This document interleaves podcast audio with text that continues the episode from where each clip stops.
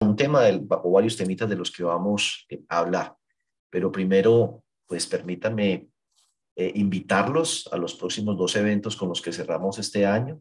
El sábado 3 de diciembre tenemos el de actualización SARLAF y SARELE y el 13 de diciembre el, el de actualización fiscal y tributaria, donde obviamente vamos a incluir el tema de reforma tributaria, pero pues la reforma tributaria va mucho más allá, temas relacionados con el IVA, con el 4 por mil, con el registro de beneficiarios, eh, serán temas que abordemos allí en el, en, el seminario de actualización tributaria y fiscal, especialmente dirigido y diseñado para responder las principales preguntas que surgen en el sector solidario respecto a todo el tema tributario, régimen tributario especial, base sobre la que se paga el impuesto de renta, etcétera. Y para eso nos hemos aliado con una firma eh, internacional muy importante que va a poner pues toda su experiencia y conocimiento especializado en el tema tributario al servicio del sector solidario. Bueno, precisamente sobre ese tema tributario, pues después estaremos hablando, pero sobre el de Sarlaf y Sarele, es importante que ustedes sepan que aquellos que tienen que tener sistema de administración de riesgo de liquidez, pues todos los que captan ahorros, fondos de empleados, cooperativas y mutuales, si se van al capítulo tercero del título cuarto de la circular básica contable y se van al numeral 5.8, encuentran que el comité de riesgo de liquidez junto con el gerente o representante legal deben diseñar, programar y coordinar planes de capacitación dirigidos a todas las áreas y funcionarios de la organización. Se debe hacer por lo menos anual y por supuesto también durante el proceso de inducción. Entonces tiene uno eh, a veces como la idea equivocada de que la capacitación anual obligatoria solo es sobre SARLA. También existe la obligación de la capacitación sobre riesgo de liquidez para directivos y empleados. La de SARLA, pues por supuesto, está en el numeral 328 de la circular básica jurídica en su título quinto que dice que también debe ser de periodicidad anual. Entonces, esa capacitación dirigida a directivos y empleados, pues es la que está en nuestra página web como próximo evento. Los invito pues a que conozcan un poco más sobre el mismo y se inscriban, lo pueden hacer a través de la página web. Esta vez he decidido pues venir hasta aquí para mostrarles porque me preguntan mucho eh, sobre el tema de los costos. Siempre los costos están aquí en la parte inferior. Esta capacitación está diseñada para que uno pueda como que meter a todos sus directivos, empleados y demás em, y, sin mayor eh, costo. Es decir, por ejemplo, si usted mete 30 personas, le salen eh, las 30 personas en 1.470, es decir, 49 mil pesos cada una y tiene la capacitación que va a tener los dos temas, riesgo de liquidez y riesgo de lado de activos en un día sábado, que espero pues es un día que se le facilita a las personas que tienen ocupaciones entre semana poder participar, pero Inclusive aún las personas que por algún motivo ese día no se puedan conectar, recuerden que siempre les llega el enlace, les llega el material, les llega la evaluación y entonces pues van a poder aún así cumplir el objetivo de que todos sus directivos y empleados cuenten con la respectiva capacitación anual. En cuanto a las, a, las inscripciones, pues recuerden que uno siempre le puede dar por aquí inscripción. La página permite, si uno quiere pagar de una vez eh, pagar hasta 700 mil pesos. De ahí para adelante, pues hace el proceso normal y a usted le va a llegar facturación electrónica. Entonces aquí diligencia los datos de la facturación, selecciona cuál es el evento que quiere, añade los participantes. Esto aquí simplemente es una verificación para saber que usted no es un robot, 7 más 5, pues 12, y le da enviar. Eh, y de todas maneras, pues ahí están los datos de contacto si tienen alguna duda, todo lo que es con facturaciones con Clarita y ella les hace llegar facturación electrónica. Por ahí entonces están toda la información de los seminarios, eventos, la información del blog que espero que les sea eh, de mucha utilidad, donde hemos estado colocando temas pues de interés para nosotros en el tema de riesgos, y también pues de estafas que se están dando ahorita con el tema de las pirámides, las tarjetas, los préstamos en línea, bueno, una cosa loca, para lo cual pues hemos tomado esos videos de séptimo día y bueno, espero que ustedes pues los, los visiten y los utilicen. Dicho esto de la capacitación, una novedad importante a tener en cuenta, se la recuerdo, ya lo hemos mencionado en el pasado, es que salió la circular externa 40 que modifica el plan de cuentas. Esa modificación eh, debería iniciar el primero de enero del 2023 a tener efecto. Entonces, pues ya veremos la aparición de esas cuentas. Seguramente a lo mejor los primeros reportes toque hacerlos pues como a mano y cuadrar los formatos de cartera eh, para cambiarle los códigos, para que eso valide, pero para que tengan presente, pues para resumirlos, eh, esto es solo un ejemplo porque cambian más cuentas, pero la cuenta 1411 se unifica con la 1441 y la cuenta 1412 se unifica con la cuenta 1442. Entonces vayan pensando y revisando con sus empresas proveedoras de software si ellos ya hicieron este ajuste. Eh, si no lo han hecho, pues tampoco es el fin del mundo. Sencillamente van a tener que, cuando hagan el balance y lo, reporten, eh, hacer esas sumas manualmente al principio y cambiar el informe individual de cartera y, todo lo que diga 1411, pues eh, cambiarlo por 1441 y todo lo que diga 1442, ven, todo lo que diga 1412, pues 1442. Por ahora eso se me ocurre como plan de emergencia para lo que se viene. Bueno, pero también se nos vienen otras cosas. Ustedes no sé si han revisado la página web de la superintendencia recientemente, pero ahí ya está un proyecto de agenda regulatoria. En ese proyecto de agenda regulatoria no tiene mucho contenido, pero me llamó la atención mucho este. Va a haber una carta circular por medio del cual se solicita a los consejos o a las juntas poner en conocimiento y someter a decisión de la Asamblea, si fuera el caso, las medidas que se estimen pertinentes adoptar para afrontar la actual coyuntura económica con el objeto de protegerla, así como a sus asociados. Y eso va a ser para todo el mundo. Ahí está delegatura financiera y asociativa, es decir, para todo el sector. Y uno dice, bueno, ¿y por qué la superintendencia está preocupado? Pues bueno, todo el mundo debe estar preocupado. Es que el 2023 no va a ser un camino de rosas y entonces cada quien ya inclusive el 2022 no se ha terminado y muchas entidades empiezan a sentir los efectos de lo que está ocurriendo en el mercado. Eh, y el 2023 y 2024 van a ser años de transición complejas. De eso vamos eh, a hablar, eh, pues porque quiero entregar algunos elementos en medio de toda la información que llega, tanto ruido, pues dónde podría usted consultar y, y, argumentarse o documentarse, aunque cuando arranquemos el año, pues que hagamos nuestro seminario para preparación de informes de gestión, seguramente allí vamos a preparar algo al respecto, pero yo estuve revisando con base en datos de septiembre del 2022, comparado con el cierre del 2021 y el 2020, qué le está pasando al sector solidario, para lo cual seleccioné entidades que tuvieran más de 500 millones de pesos de activos. ¿Y qué me encuentro yo? se hace más lento el crecimiento. En el año 2022, en lo que va hasta septiembre, el crecimiento del activo es de apenas el 3.9%. En el año 2021, que es el año del rebote, los crecimientos son un poco más grandes en las cooperativas con actividad financiera. Pero si usted lo ve aquí, en los fondos de empleo de nivel 1, de nivel 2, hay una menor velocidad, aunque eh, la diferencia es menos. Entonces, hay como el activo, una desaceleración. Pero hay un cambio importante en la composición de ese activo. Pues claro, en un panorama que se está reactivando y además donde las tasas de interés del mercado se están subiendo tanto, hay un mayor apetito por tomar crédito en estas entidades.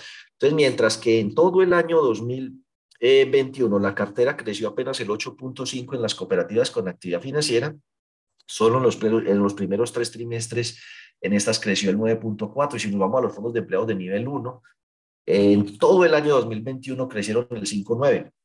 Este año la cartera les ha crecido el 10.3. Y así, salvo los fondos de empleados de nivel 3, em, las demás entidades también muestran una reactivación fuerte de la demanda de crédito. Por ejemplo, en las, en las entidades con actividad crediticia, pero que no manejan ahorros, eh, en todo el año 2021 la cartera creció apenas el 6.2. En solo los primeros tres trimestres de estas 141 entidades que están en la muestra, 9.5 de crecimiento. Entonces hay un despegue del crédito y eso que apenas estamos hablando de septiembre, octubre, noviembre, diciembre va a ser todavía mayor.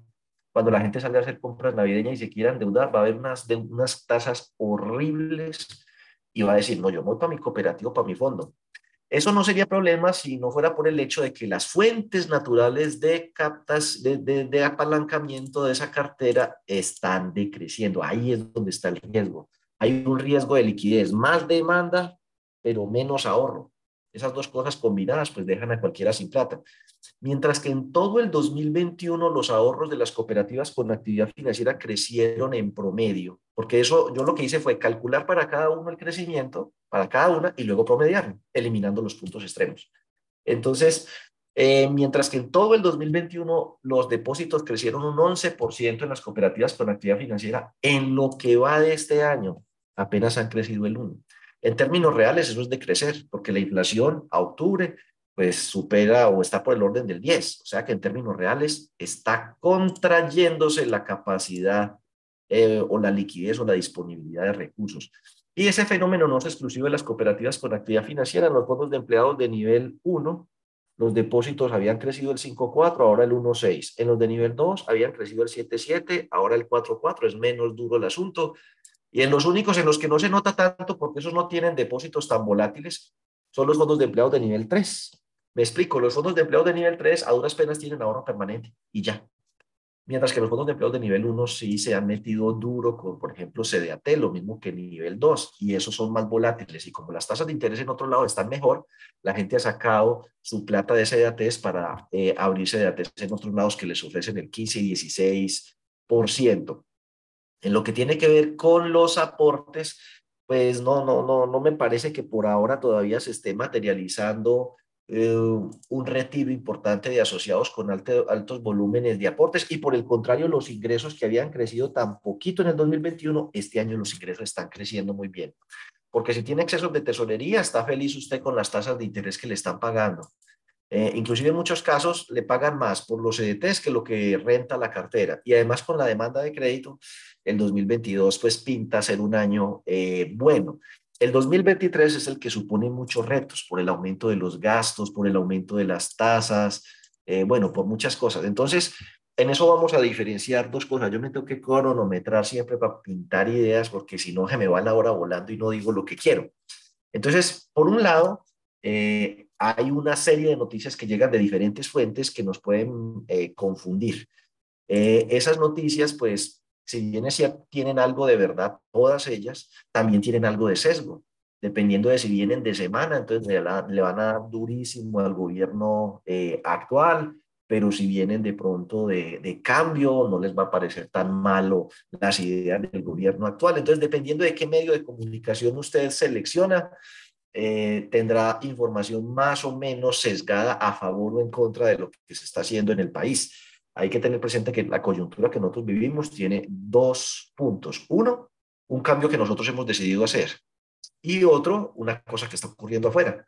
Em, se me ocurre, por ejemplo, para colocar un ejemplito, eh, una persona que está haciendo una construcción. Él no tiene la culpa del invierno. Un invierno terrible, el fenómeno de la niña, eh, pues eso simplemente le ocurrió y no puede hacer nada respecto a eso.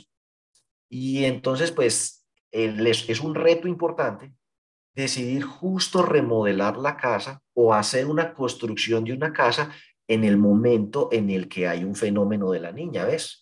Entonces a Colombia le pasa eso, quiere remodelar la casa justo en medio de una tormenta. Sobre la tormenta, pues no, no puede hacer mucho porque esa tormenta tiene unas explicaciones globales. A nivel local, lo que tienes que ver cómo hacer para hacer esa remodelación en medio de ese ambiente un poco más eh, complejo. Lo bueno es que ni los tiempos buenos son eternos y los malos tampoco. Eso será 2023, 2024 una transición y yo espero que si hacemos las cosas bien en la construcción de esta casa, eh, vamos a continuar adelante a nivel de país, de sociedad y de empresas. Se parece un poco, y ese va a ser el mensaje de hoy, como cuando usted va en un avión eh, y le dicen, el, el, piloto ha encendido la señal de cinturones, por favor regrese a su asiento, use el cinturón, nos acercamos a una zona de turbulencia, será un poco incómodo para los pasajeros, pero en nada amenaza la seguridad del vuelo. Entonces, pues nosotros aquí estamos volando hacia un futuro, espero, más próspero para todos, es el sueño de todos. Y Colombia, si usted lo revisa, no es la primera vez que atraviesa por épocas complejas. En el año 82 hubo una crisis financiera, en el año 89 el terremoto, la toma del Palacio de Justicia, Pablo Escobar poniendo bombas y matando policías. Luego por allá en finales de la década del 90 la crisis del UPAC, se quebró un poco de entidades financieras y cooperativas. Luego por allá en el 2008 también una crisis inflacionaria a nivel mundial, una crisis del de una, crisis financiera. Y en el caso nuestro también hubo no un invierno, sino un verano terrible, un paro camionero, una trepada de precios de los alimentos y de todo por allá en el 2015, 2016. Así que esta es otra más de las crisis que tendremos que superar y esta no será la última. ¿ya? Como tampoco será eterna. Entonces, un poquito de optimismo, pero miremos eh, y contrastemos las noticias y hechos y datos, que es lo que uno tiene que hacer. Recuerde que las noticias hay que cogerlas con pinza y los hechos y datos, pues, de la fuente más objetiva que se pueda. A mí me gusta revisar el Banco de la República, que hasta ahora más o menos maneja cierta independencia. Entonces, no se deje llenar de pesimismo, pero esté alerta. Ya salió la reforma tributaria, la reforma tributaria no nos afectó tanto a nosotros, podría tener efectos en ciertos eh, sectores de los cuales pues hay allí presentes fondos de empleados y cooperativas, y viene la reforma pensional y la reforma de salud, o sea que el tema de la reforma se sigue, estamos remodelando la casa en medio eh, del invierno, y pues hay algunas preocupaciones porque ya estamos empezando a escuchar unas palabras, por un lado se habla de recesión, que cuando la recesión no crece, cuando, cuando hay recesión es que la economía no crece, sino que el caso nuestro es un poquito más particular, bueno, el del mundo entero, y es que es, no hay crecimiento, eso es la recesión, pero hay incremento de los precios, eso se llama entonces estanflación, que es peor que subida de precios, sino sin crecimiento económico y creación de empleo. Eso pues no es un fenómeno eh, solo local, y está impulsado por dos factores, eh, cosas como, o varios factores, el incremento de las tasas de interés en Estados Unidos, que allá también tienen su propio eh, crisis inflacionaria y de crecimiento, eh, la guerra pues de Rusia con Ucrania, que es una locura, tampoco nos ayudamos mucho, mucho a veces con las noticias que damos aquí a nivel local de que vamos a acabar el petróleo, el gas y el carbón, es como si el tipo que está construyendo la casa en medio del invierno dice que él tiene dos trabajos, pero va a dejar uno para dedicarse a la reconstrucción de la casa. Entonces, el banco que le presta la plata dice, pero entonces, ¿cómo va a ser para pagarme? Y si el riesgo aumenta, entonces aumentan las tasas eh, de interés a las cuales le prestan a ese gobierno, que es lo que ha pasado en Colombia, pero pues no, no es un fenómeno exclusivo eh, local. Pero eso se está corrigiendo. Yo creo que ya los mensajes son un poco más claros de que si es bien es cierto esa transición hay que hacerla, es un tema de, más largo plazo, no es un tema como para allá, para el año entrante. Em, entonces estamos hablando de un dólar más o menos de 5 mil pesos que se va a mantener alto en el tiempo y esos 5 mil pesos eh, del dólar le pegan a la inflación y le pegan un poco de cosas que golpean a la clase media. No sé si ustedes habrán visto, bueno, a todo el mundo, ¿no? Pero no sé si ustedes habrán visto ya las protestas de, las, de los estudiantes de las universidades eh, porque las matrículas están muy caras. ¿Y eso qué tiene que ver? Tiene mucho que ver. Primero afecta la capacidad de pago de los asociados lo cual incrementa el riesgo de crédito para nosotros o las posibilidades de deserciones para mirar y cómo cuadrar caja. Pero adicionalmente aumenta pues el riesgo para los fondos de empleados, por ejemplo, o cooperativas de esas universidades, porque si hay menos estudiantes matriculados se necesitan menos profesores, hora cátedra y demás. Ahí estamos hablando de los incrementos de la Javeriana, Andes y CESI. Eso todo va a estar por el orden del 12%. El problema que le suban a uno el 12 es, ¿qué pasa si a mí no me suben el 12? Recuerde que es obligatorio subir el salario mínimo eh, en, en, un porcentaje superior o igual a la inflación, pero sobre los demás salarios no es una obligación. Entonces habrá muchas empresas que puedan llegar y decir, oiga, yo sí le voy a subir a mi base el salario mínimo, pero a los demás no. Piensen, eh, por ejemplo, en las empresas de vigilancia que andan muy preocupadas por el incremento de los costos. A la final lo dice, eso no toca conmigo, toca con usted de algún modo, le voy a explicar por qué. Eh, estamos hablando de subir el salario mínimo, por ejemplo, un 20%. Eso significa que a las empresas de seguridad, Atlas, Fortox y todo eso, que cada una tiene su fondo de empleados ahí, pues se le va a subir el ingreso a los trabajadores eh, una proporción chévere, 20%. Adicionalmente, la, eh, modificándose, eh, la, la, reforma laboral ya se viene cocinando a, a cuentagotas en el Congreso. Estamos hablando de un salario mínimo que podría subir entre un 15 y un 20%, pero adicionalmente están modificando los, eh, el recargo nocturno para que no arranque desde las 9, sino desde las 6, y para que el recargo de los dominicales no sea del 75, sino que sea del 100. Y además la jornada laboral se está empezando a reducir. Recuerde que se aprobó bajarla, creo que 48 a 42 horas gradualmente. Este año se rebaja la primera hora y subir las vacaciones de 15 a 20 días. Entonces, ¿qué pasa? Mm, por un momento hay que mirar muchas aristas de ese fenómeno. El, la persona que, se, que trabaja de vigilante es de lo que más duro le ha pegado la inflación, ¿sí? La comida, la energía, la gasolina le da muy duro a él. Eh, entonces, pues por ese lado uno dice, ve qué bueno, me van a subir el 20% del sueldo, me van a subir los recargos, las horas extras, los dominicales, me van a dar más vacaciones y tengo que trabajar menos horas, ya no 48 y no 47, así que esa ahorita que trabaje más, ahora es hora extra. ¿Qué pasa con la empresa de vigilancia? Que dice, bueno, aquí va a estar dura la cosa porque ese es el 99.9% de toda mi nómina. Así que si se me suben todos esos costos, yo se los tengo que trasladar a las empresas o al conjunto privado donde, por ejemplo, vive usted. Entonces, eh, cuando estén en las asambleas de los conjuntos habitacionales, les van a decir, vea, subió la energía, subió la vigilancia, subió el aseo, subió el mantenimiento. Así que la cuota de administración va a tener que subir también. Y el problema es que usted diga, y a mí el sueldo no me lo subieron en la misma proporción. Entonces, por algún lado se le va descuadrando porque empiezan a ver cómo reducir el número de vigilantes o cambiar el sistema, no sé, o, o, si es un hogar de clase media, decir, no, ya no puedo tener la empleada a tiempo completo, lo va a tener medio tiempo, o que en vez de venir tres días, venga nomás dos días. Eso se empieza, digamos, como a regar. El transporte, el transporte, pues la gasolina va a tener un impacto. yo soy de los que creen que eso hay que hacerlo. Es un subsidio muy costoso, 40 billones al año, pero el golpe no es sencillito. Estamos hablando de una gasolina que puede llegar hasta 18 mil pesos por galón. Así que si usted es ese mismo hogar de clase media, imagínese lo cabezón que debe estar. Le subió la energía el 30%, le subieron los alimentos como el 30%, le va a subir la gasolina, le va a subir la matrícula del muchacho en la universidad. Eh, y no sabemos qué va a pasar con el tema de los eh, sueldos. Inclusive, pues ya hay un acuerdo para que el precio del ACPM eh, no se ajuste sino hasta mediados del año entrante, como para suavizar ese impacto. Pero obviamente, si se subiera de una vez el precio del ACPM, la inflación llegaría a niveles del 17% para el año entrante. Entonces, seguramente el del ACPM no se va a tocar ni tan rápido ni tan acelerado, pero el de la gasolina sí. Bueno, los que invirtieron su plática en criptomonedas, pues han tenido un golpe duro. Yo por le digo, el que no sabe de ganado, hasta la boñiga lo embiste. Le meten disque en criptomonedas, que disque en Omega Pro y un poco de promesas de rentabilidad del 300%. Dicen que al perro solo lo castran una sola vez, pero a los colombianos parece ser que nos retoñan porque nos han dado en la cabeza mil veces y cada que sale una nueva estafa, una nueva pirámide, ahí ya caen por bultos a meter la plata.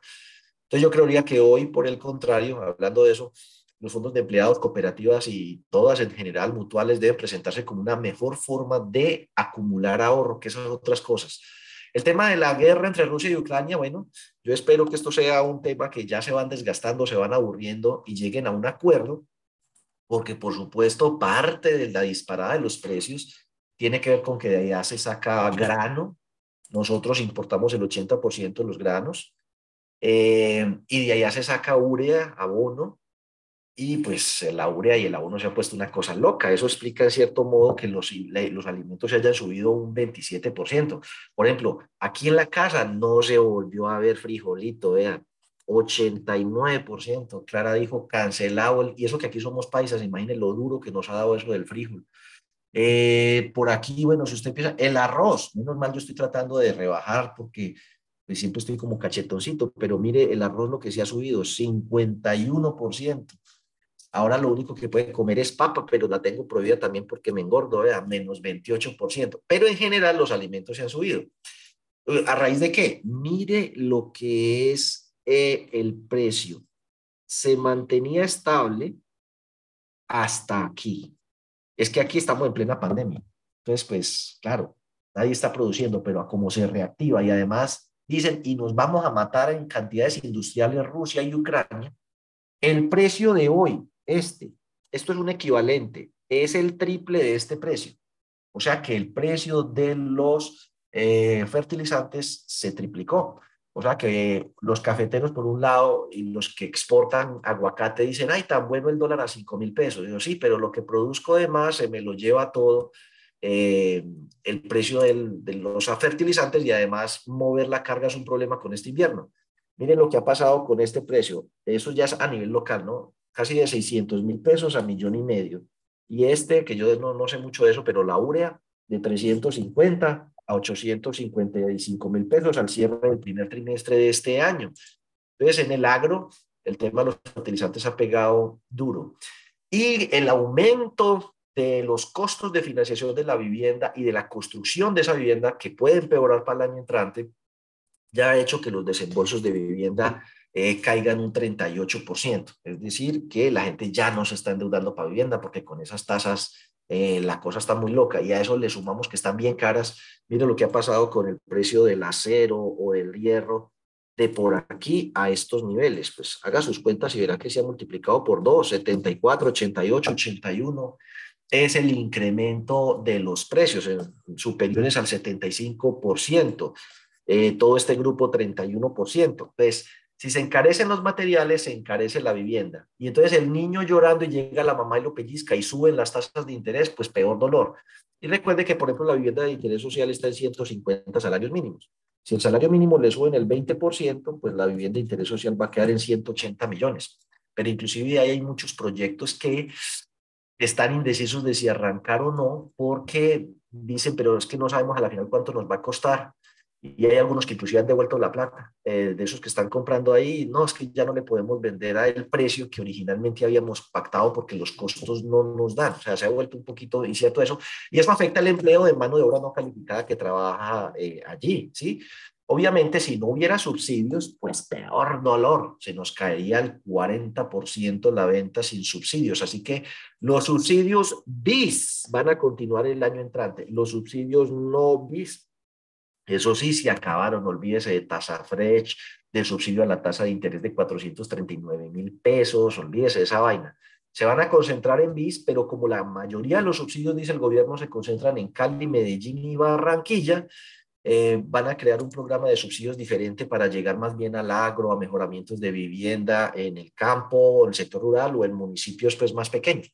Eh, eso pues tiene lógica ya, pero algo afectará para que tengan sus cuentas. Y si están un poquito mojados, un poquito inundados, un poquito procurados, no se preocupe, mejor dicho, preocúpese porque eso se va hasta febrero del 2023. Es decir, ya casi acaba. Nos falta recibir agua diciembre, enero y febrero. Diciembre seguramente hace pausa un poquito pero hay una probabilidad de que nos siga cayendo un poquito de agua para aquellos que están construyendo la vivienda. Obviamente el invierno tiene mucho que ver con la sacada de los productos a las ciudades, a los centros de consumo, ¿no? Pero recuerden, la necesidad es la madre de todas las iniciativas. No podemos controlar el viento, pero podemos ajustar las velas y eso es lo que nos corresponde. Entonces, si bien todas las noticias eh, tienen uno que otro sesgo, yo les recomiendo esta fuente. ¿Ya? Entonces consúltela, que es la, eh, eh, el, digamos, compendio de indicadores macroeconómicos que saca el Banco de la República y un poco más basado en esos datos que en las noticias, revise usted. Bueno, de la reforma tributaria hablaremos en nuestro seminario, eh, pero de la reforma tributaria hay oportunidades a ciertos sectores para invertir, eh, como aquellos que se dedican al tema de parques temáticos, ecoturismo, agroturismo, bien, ahí hay, ahí hay una oportunidad. Hay unos sectores que se les va a poner un poquito más el pan a mordiscos, es decir, el tema de los... Imagínate, un empresario le suben los impuestos, sube el costo de la mano de obra, sube la inflación, pero le bajan las ventas. Entonces, hay una serie de eh, impactos que tenemos que realizar de esa reforma tributaria, especialmente en aquellas personas que ganan más de 10 millones que no son la mayoría de nuestros asociados, seamos realistas, unos pocos asociados nuestros deben ganar más de 10 millones, a esos también el, el, tema de los impuestos le va a subir de manera significativa por una serie de limitantes en los gastos. Entonces, esto de la reforma tributaria lo analizamos mejor el 13 de diciembre con mayor profundidad. Miremos, por ejemplo, el tema del crecimiento objetivamente. Nosotros tuvimos un hundimiento duro, pues ni en el 2009 la crisis financiera mundial, ni en el 2016-17, que fue la inflación esta alta, nos dio tan duro para la economía como el tal COVID. Pero mira el rebote que hemos tenido. Entonces, claro, crecer en el 2022 sobre una economía que crece de manera tan acelerada en el 2021, pues es de esperarse que ya no tengamos otra vez otro crecimiento tan significativo. Se habla de un crecimiento más bien eh, cercano a cero. También por los motivos que ya estoy diciendo, efectivamente la demanda de crédito en el sistema financiero agachó. Mire, estos son los créditos de consumo. Mire, aquí venían creciendo a una velocidad súper buena. Luego un chino le dio por tomarse una sopa de, de murciélago, no sé a quién se le ocurre eso, y los crecimientos se vinieron a cero. Y luego dijo, oiga, no nos morimos de este COVID, no era tan grave como pensábamos, que la gente al principio se encontraba en la calle y cambiaba de andén si venía otro, no fue tan grave la cosa. Eh, entonces, bueno, la gente volvió a sus andanzas, a gastar platica y a echar la economía para arriba, la cartera para arriba, gracias a Dios, pero mire esto, ya eso, esa guachafita se acabó, la gente está de aquí. La carga financiera de los hogares subió 10 puntos. En este momento está cerquita del 30 y a partir de ahí hay riesgos de recalentamiento de la economía, es decir, que la gente ya no tiene cómo seguir financiando una mayor expansión del endeudamiento y menos cuando las tasas suben. Entonces, la compradita de la nevera, la salida a pasear, la cambiada del carro, la cambiada del celular se pospone. Es decir, el año 2023 va a ser el año del consumismo, con su mismo celular, con su mismo carro, con su mismo pantalón, con su mismo televisor, con su mismo todo. No es el año de gastar en lo que no se requiera. Y ahí que uno dice, ay, tan horrible. No, eso está lleno de oportunidades para nosotros. Para a esta amenaza de la pérdida de capacidad de pago de los hogares, el sector solidario puede, aquellos que tienen liquidez, eh, hacer compras de cartera. Recuerde que el numeral 5, 2, 3, 3 del capítulo 2 del título cuarto de la circular básica contable permite que por solicitud del deudor o por oferta de la entidad se le refinancie sus obligaciones sin tratarlo como reestructurado a condición de que no haya presentado mora superior a 60 días en los seis meses previos. Y eso ante el real o potencial deterioro de la capacidad de pago. Esto es un deterioro real y además viene uno potencial de capacidad de pago que justificaría para la entidad sacar un programa de refinanciación de deudas. El problema de eso es que cada quien tiene que hacer muy, muy bien sus cuentas porque alivia la liquidez del deudor, pero afecta en el corto plazo nuestra liquidez. Aunque, sin embargo, usted, si, si se le empieza a materializar ese riesgo de que la gente se retire o se lleve su plata, usted tiene que sopesar Riesgo de liquidez se le da por las dos cosas. Si la gente se retira y se lleva los aportes y los ahorros, se quedó sin plata. Si la demanda de crédito se le dispara, se quedó sin plata. Y si obviamente eh, reliquida la cartera, pues también se queda sin plata. Entonces, si no hay mucha demanda de crédito y usted tiene buena liquidez, inclusive el tema de requiliar las deudas puede ser una forma de disminuir el riesgo de mercado. Me estoy metiendo en Honduras, pero póngale cuidado a esto. Usted tiene captaciones en CDAT también y tiene obligaciones financieras. Esta vaina se le ha pegado una disparada y si usted no sube las tasas o las iguala, las obligaciones financieras, eso se le sube porque se le sube, pero si usted no iguala la de los CDAT, le pasa lo que ya está pasando, es que la gente lleva la plata. Entonces dice, oh my God, ¿y ahora quién podrá defenderme? Porque ¿cómo hago yo para subirle la cartera? La cartera mía se demora mucho en el tiempo para poder recoger esos cambios? Depende. Si usted saca un plan, oiga, sientes que tu sueldo no te alcanza, estás apretado, eh, tienes problema caído, le has tenido que cambiar mucha pepa, poca carne, de un huevo a hacer perico para tres. Sí, no te preocupes, tu fondo, tu cooperativa te unifica todas esas deudas en una sola y te las extiende en el tiempo para que tu cuota baje. Si bien es cierto, eso puede afectar algo la liquidez, también es cierto que le acelera la velocidad a la que la tasa se recoge, porque usted puede decir, ese plan, yo antes prestaba al 1%, pero este plan es al 1.2. Entonces, como le doy un mayor plazo y le unifico las deudas, la cuota le merma, pero la tasa de esa obligación es un 20% más alta y le va a ayudar a compensar ese incremento de los costos financieros para que usted pueda salvar el margen y, mantiene una liquidez más o menos estándar. También hay entidades que ahorita dicen, no, yo no voy a hacer nada. Eh, ahí donde está el riesgo, no hacer nada. Entonces se le llevan la plata de los CDATs, como su tasa sigue siendo al uno, es muy atractiva, se le dispara la demanda de crédito y en algún momento usted le va a tener que decir a los reos, oiga, la plata se acabó y no me pueden endeudar porque me están prestando al 18% y yo no puedo endeudarme al 18 para prestar al 13%. Y ahí volvemos al riesgo de liquidez, porque la gente dice, ay, no, qué pereza, esta de tía ya no prestan tampoco, no dan nada. Nos cambiaron el regalo de fin de año por un almanaque porque que no hay excedentes. Entonces me retiro mejor y le echo mano a mi plata y a mis aportes. Entonces sí es un tema que hay que mirar, pero hay oportunidades. A la gente se le puede promover el ahorro. Digan, este no es hora de usted está endeudando. Eh, mire a ver más bien cómo constituye algún ahorrito. Mire las tasas de interés donde van. Esta es la de ETF la ETF está por el orden del 12, casi 13, y seguramente va a subir otro poquito. Eh, eso significa que si usted se va a endeudar con un banco para prestarle plata a los asociados, pues el banco le va a prestar entre el 18 y 20, entonces usted le va a tocar prestarle al asociado al 30, casi al 30, o sea, al, al 2.2, 2.1, y si no, eso no le va a dar. Eso no es para siempre, pero bajar de ahí hasta aquí otra vez, eso será como hasta el año 2025. Ahora, ahí hay oportunidades también el fondo de liquidez y los que tienen excesos de tesorería, pues si hoy no tienen sus títulos rentando siquiera al 12 o al 13, pues yo no sé qué están haciendo porque eso es lo que están pagando. O sea que por ese lado, bien. Miren la evolución de las tasas. Eh, yo este es, eh, le hice una evolución, a ver a, a, partir de dónde empezó a dispararse eso. Los rojos, miren cómo estábamos las tasas hasta mediados de año, dependiendo de los plazos y dependiendo de la entidad baratas, 8, 9, 10, pero este año coja el banco que quiera. Usted dice, voy a mirar Banco de Bogotá, mírelo al plazo que quiera. Ahora está a 12, a 90 días.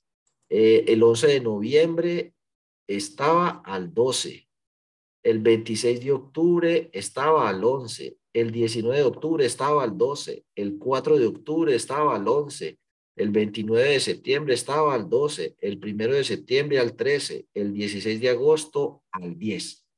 Lo que yo veo, y no quiero ser mala leche, pero de agosto para acá, y no tiene que ver con el presidente, pues es un fenómeno, insisto, mucho más allá de eso, pero de agosto para acá las tasas se pegaron a trepar, agosto, septiembre, octubre, noviembre, eh, la disparada de las tasas es una cosa impresionante. Entonces imagínense uno tratando de decirle a un asociado que le abre un CDT al 8 cuando la inflación está al 12 y encuentra tasas a un año, mire, a un año. El 16 de noviembre te pagaban el 17 en Escocia, 19 en Banco de Bogotá, 16 en Banco de Occidente. Pave Villar no me doy ni por el berraco, me pagaban apenas el 12, 18 en la vivienda. Eh, oiga, y aquí no veo este, ¿es qué es? 16 en Bancolombia, 14 en BBVA, Caja Social el 13 y Banco Popular el 15.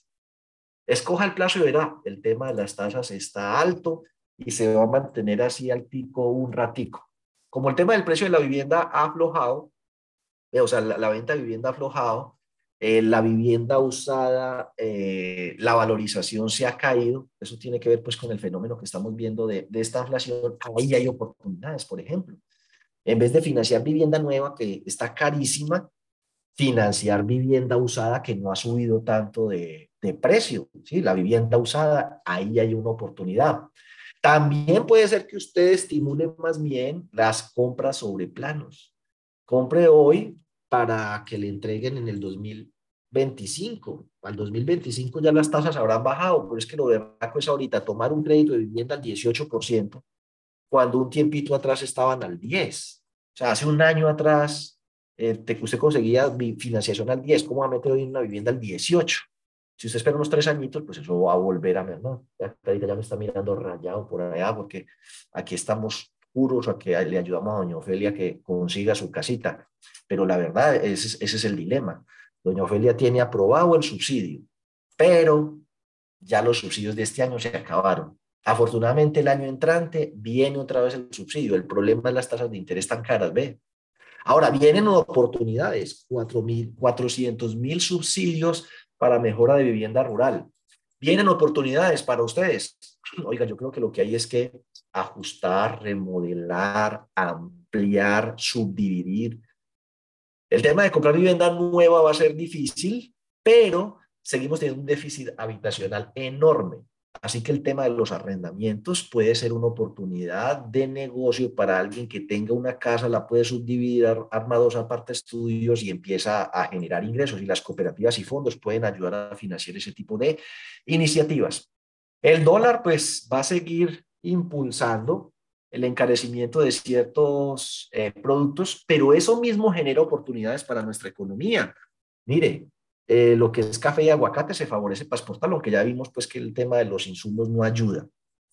Eh, las remesas, la plática que, que manda gente del exterior va a rendir mucho más, aunque insisto, el problema es que allá donde ellos están también está dura la cosa, en Europa y en Estados Unidos.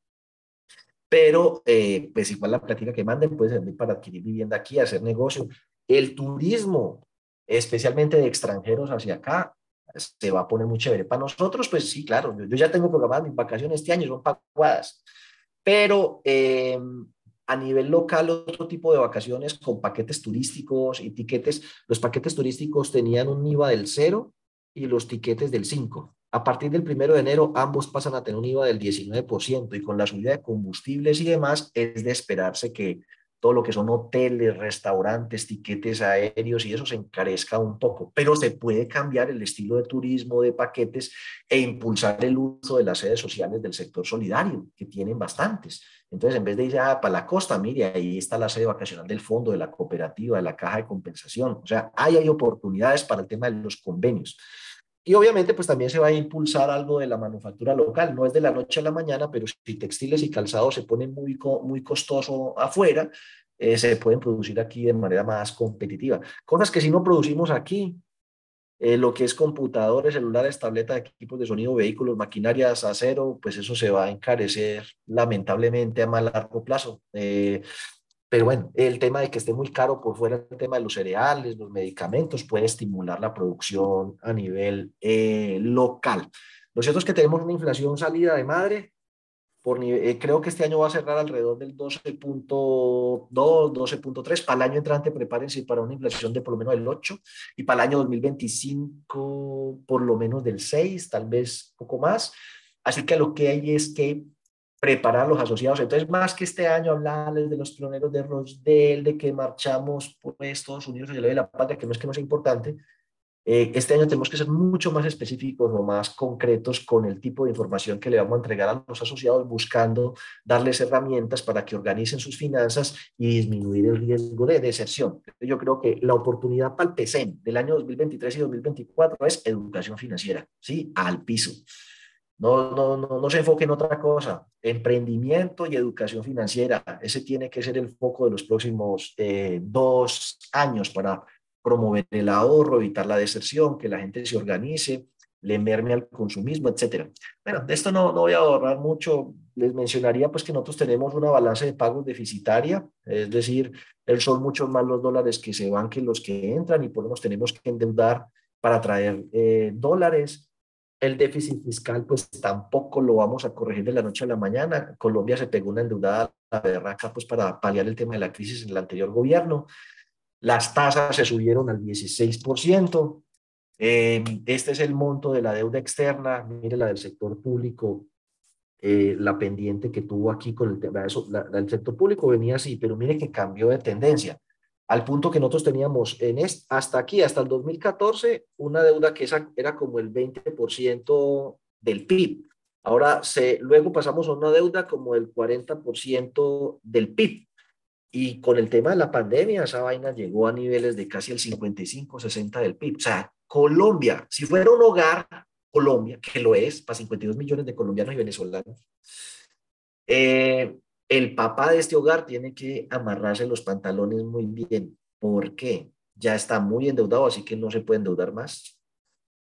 Y tiene que mirar cómo va a ser para generar ingresos para pagar esas deudas. Entonces hay que, los cambios hay que hacerlos mirando muchas aristas. Porque si usted dice, eh, no voy a, no sé, a percibir unos ingresos que necesito para pagar unas deudas y en cambio me va a endeudar más para hacer otros proyectos, empieza a generar nerviosismos que son los que explican esas tasas altas. Entonces, cada cambio hay que comunicarlo muy bien, especialmente ante la comunidad internacional. O sea, a nosotros que nos importan los demás, importan porque es que a esa gente le debemos la media bobaita de 100 mil millones de dólares. Entonces, pues esa plática la vamos a seguir necesitando al menos algún tiempito. No nos podemos dar el lujo de que nos cierren el crédito porque si paga y vámonos. Entonces hay que ser cuidadosos. Mire que la mayoría de los recursos que le llegan a Colombia, olvídese estos sectores, concéntrese en este y en este. Mire cuáles son. Inversiones de capital, los fondos de inversión que invierten, compran títulos, acciones, bonos en Colombia, y el otro es el minero energético. Entonces, el tema de los mensajes respecto a eso, sobre esto se habló que de control de capitales, mala idea. Recuerden que el presidente dijo, no, pues si se van a llevar la plata les pongo un impuesto. Uno no puede amenazar a la gente con eso y al otro día decirles, pero venga, tráigala, porque se ponen nerviosos. Y uno no puede decir, me voy a endeudar para comprar 3 millones de hectáreas y luego decir que va a dejar de producir petróleo porque eso le produce una fuente importante de divisas. Entonces, esos anuncios, después de que se corrijan y hagamos las cosas bien, nos van a permitir continuar con la remodelación de la vivienda, pero pues sin duda el 2023, insisto, año del consumismo, abróchese los cinturones, siéntese, va a ser un poco incómodo, pero para nada afecta la, velocidad, la, la, seguridad del vuelo. Yo creo realmente que eh, como todas las crisis que hemos enfrentado, son temporales y por allá, eh, uno o dos añitos después, así un poquito despelucados, vamos a seguir aquí eh, echando para adelante. Evalúe pues esos riesgos que acabo de mencionar, eh, de que se le incumplan los créditos porque la gente está apretada y no tiene con qué pagar, o decida retirarse precisamente para desahogarse un poco, o que lo saquen del trabajo y se quede sin empleo, pues es otro riesgo, o sea, retiros forzosos y retiros voluntarios, todo eso aumenta el riesgo de crédito. Si la cartera empieza a perder tracción porque la gente no se quiere endeudar, se le da la posibilidad de reliquidar saldos y ayudarle a la gente. Si la cartera está disparada eh, y los ahorros se les están llevando, le va a tocar subir la tasa de los ahorros y a lo mejor y subir las tasas de los créditos y para acelerar esa transición el tema de unificación de deudas podría ser parte de la estrategia. Mm, hagan bien sus cuentas para el año 2023, no nos podemos dar el lujo de perder plata. Algunos sectores, además, el tema de la pérdida esperada, como las cooperativas de ahorro y crédito, les empieza a golpear ya sus estados financieros en el año 2023. A propósito que la mora de las cooperativas de ahorro y crédito ya se empezó a incrementar. Se subió en la pandemia del 5 al 7, había bajado al 6 y ya otra vez va para el 7 y yo creo que es la materialización de estos. No nos podemos dar el lujo de perder plata. ¿Por qué? Porque las pérdidas netas primero asustan a la super, segundo asustan a la sociedad y tercero asustan a los bancos. Si el asociado se asusta, los principales ahorradores se van. La super empieza a molestarlo a uno. Y los bancos, pues si usted le quitan el chorro del crédito, ¿cómo quedamos? Y obviamente a este panorama, que yo espero que ustedes van juntando todas las piezas, tenga presente cuánto le va a subir este sueldo a sus trabajadores, o sea, a sus empleados, a los de la cooperativa, a los del fondo de empleados, eh, 15%. Pues, o sea, la cosa, la inflación mínimo es el 12.2. Eh, ahora, ¿cuánto le van a subir los gastos? Los que tienen auxilios. Ay, el auxilio de anteojo es el 15% del salario mínimo. Perfecto. Si el salario mínimo sube el 20%, todo su paquete de auxilios le va a crecer el 20%. Así que si sus ingresos no crecen el 20 para que sus excedentes crezcan el 20, pues va a tener un problema y es que eh, la generación de excedentes va a ser más pequeña, pero el monto de los recursos que va a tener que sacar para hacer la fiesta, el paseo, los hoteles se van a poner más caros, los sitios de celebración más caros, los regalos se van a poner más caros. Entonces, haga bien sus cuentas de cuánto le va a costar el paquete social, los auxilios, las actividades, las fiestas, los paseos. Cuánto le va pues, a costar los gastos de funcionamiento, los gastos de personal y los gastos generales. Cuánto le va a costar el costo variable a aquellos que tienen obligaciones financieras y depósitos. Y con base en eso diga, entonces, ¿cuánto tengo que tener de ingresos para poder que la cosa me cuadre?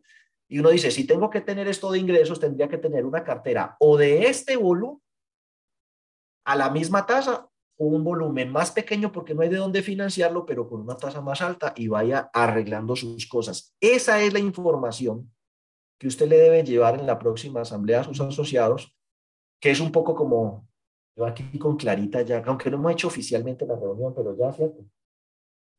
Toca sentarse con la familia y decirle, mi hija, eh, Estevita, Valentina.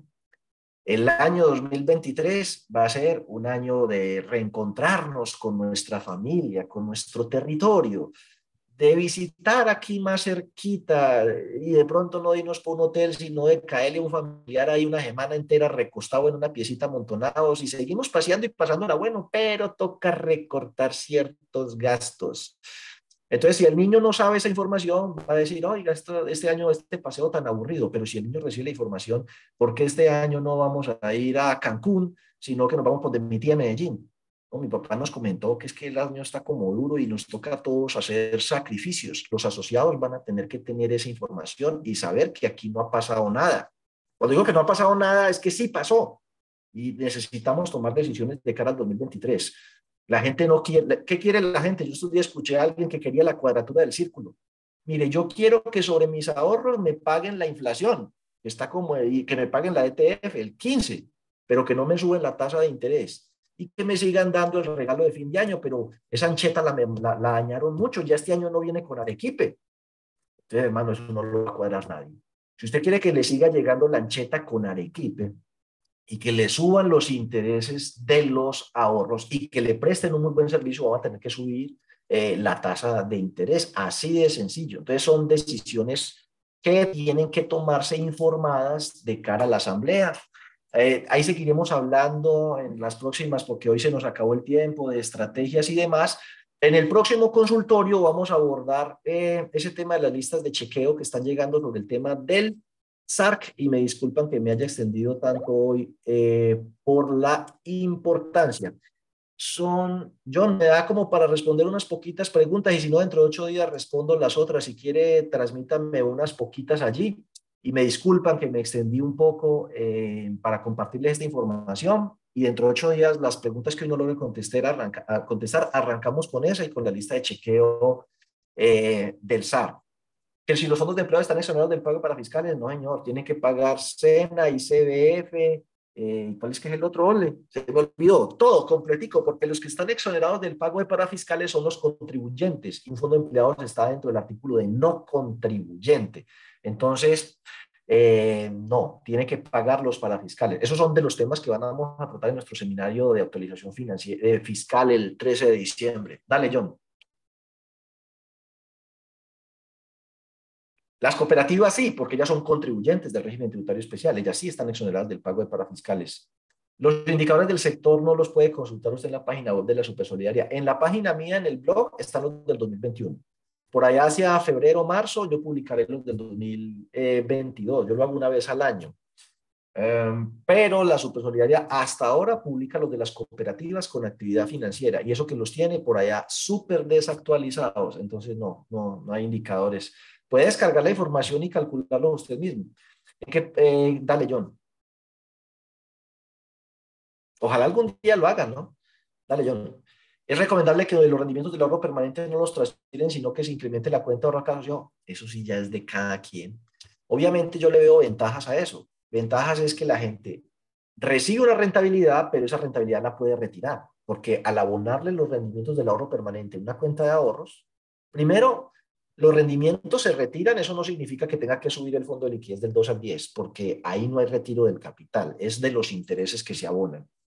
Y el que la gente se lleve los intereses, pues facilita que usted diga, em, si necesita comprarse las gafitas o la situación está muy dura, pues saque la plática de los ahorros, que, de los rendimientos que le estoy abonando ahí. También tiene de bueno, pues, que eh, hace posible en este momento paliar un poco la situación y que si la persona entra en mora, por ejemplo, uno puede establecer en el reglamento de que le puede evitar automáticamente de, los intereses del ahorro permanente o de la cuenta que usted le abonó eh, la cuota que está en mora, por ejemplo. Tiene de malo que obviamente esos intereses cuando se van capitalizando, pues le dan más liquidez. Aquí va a tener menos liquidez. Dale, John. Eh, ¿Dónde puedo mirar esas grabaciones? Esto siempre se publica en el canal de YouTube. Recuerden, saludos a la gente que está en YouTube. En este momento estamos transmitiendo en vivo y usted, ¿cómo? Y en el podcast también, en Spotify están. Usted entra a diegobetancourt.com.co y ahí arribita le va a aparecer el enlace al canal de YouTube y a, Spotify. Ahí los puede ver. Entonces lo escucha en el carro o lo ve después. Dale, John. Si el oficial principal resume, renuncia, asume el suplente, eh, sí. No hay un tiempo que la norma diga para realizar ese nombramiento, tan pronto como sea posible, pero para eso es el suplente, para suplir en ausencias temporales o permanentes al principal. Por eso el suplente debe tener las mismas características del principal, su curso en la OIAP, su diplomado, su formación, para que pueda efectivamente cumplir ese eh, papel. Entonces, no hay un tiempo definido en la norma, pero pues tan pronto como sea posible. Dale, John. Eh, estamos evaluando subir la tasa de colocación, que ahorita la tienen en el 12.68 y captan al 6. No, pues es que es muy sencillo, del 6 al 13 son 7 puntos. Eso es lo que usted tiene que mantener.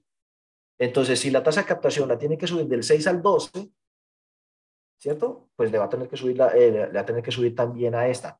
Aunque obviamente, mm, como los volúmenes no son los mismos, la tasa de captación es del 6, pero eso apalanca solo un porcentaje de la cartera. Entonces, lo que yo le recomiendo es que más bien haga una simulación. Es decir, si mis gastos van a ser tanto, tanto de personal y generales, que se van a reajustar en tanto, o sea, haga una cuenta detallada si mis costos financieros van a ser de tanto porque yo voy a subir la tasa del 6 al 12, ¿cuánto tendrían que ser mis ingresos? ¿Y cuánto es el tamaño máximo que yo podría crecer de mi cartera promedio? Y divide esos ingresos sobre esa cartera y de ahí le sale la tasa a la que tiene que prestar. Una cartera promedio de tanto, ¿a qué tasa tengo que prestar para poder cubrir todos estos costos, gastos y generar un excedente de tanto? Y de ahí le sale la tasa. Dale. Eh, ¿Qué estrategia puede establecer para retener a los ahorradores? Si usted no le sube la tasa, se la lleva. Pues es que así es de sencillo. Aquí el asociado no es sin ánimo de lucro, el asociado es sinónimo de lucro. ¿Cómo hace usted para retener? Ni, ni jalándolo del pelo.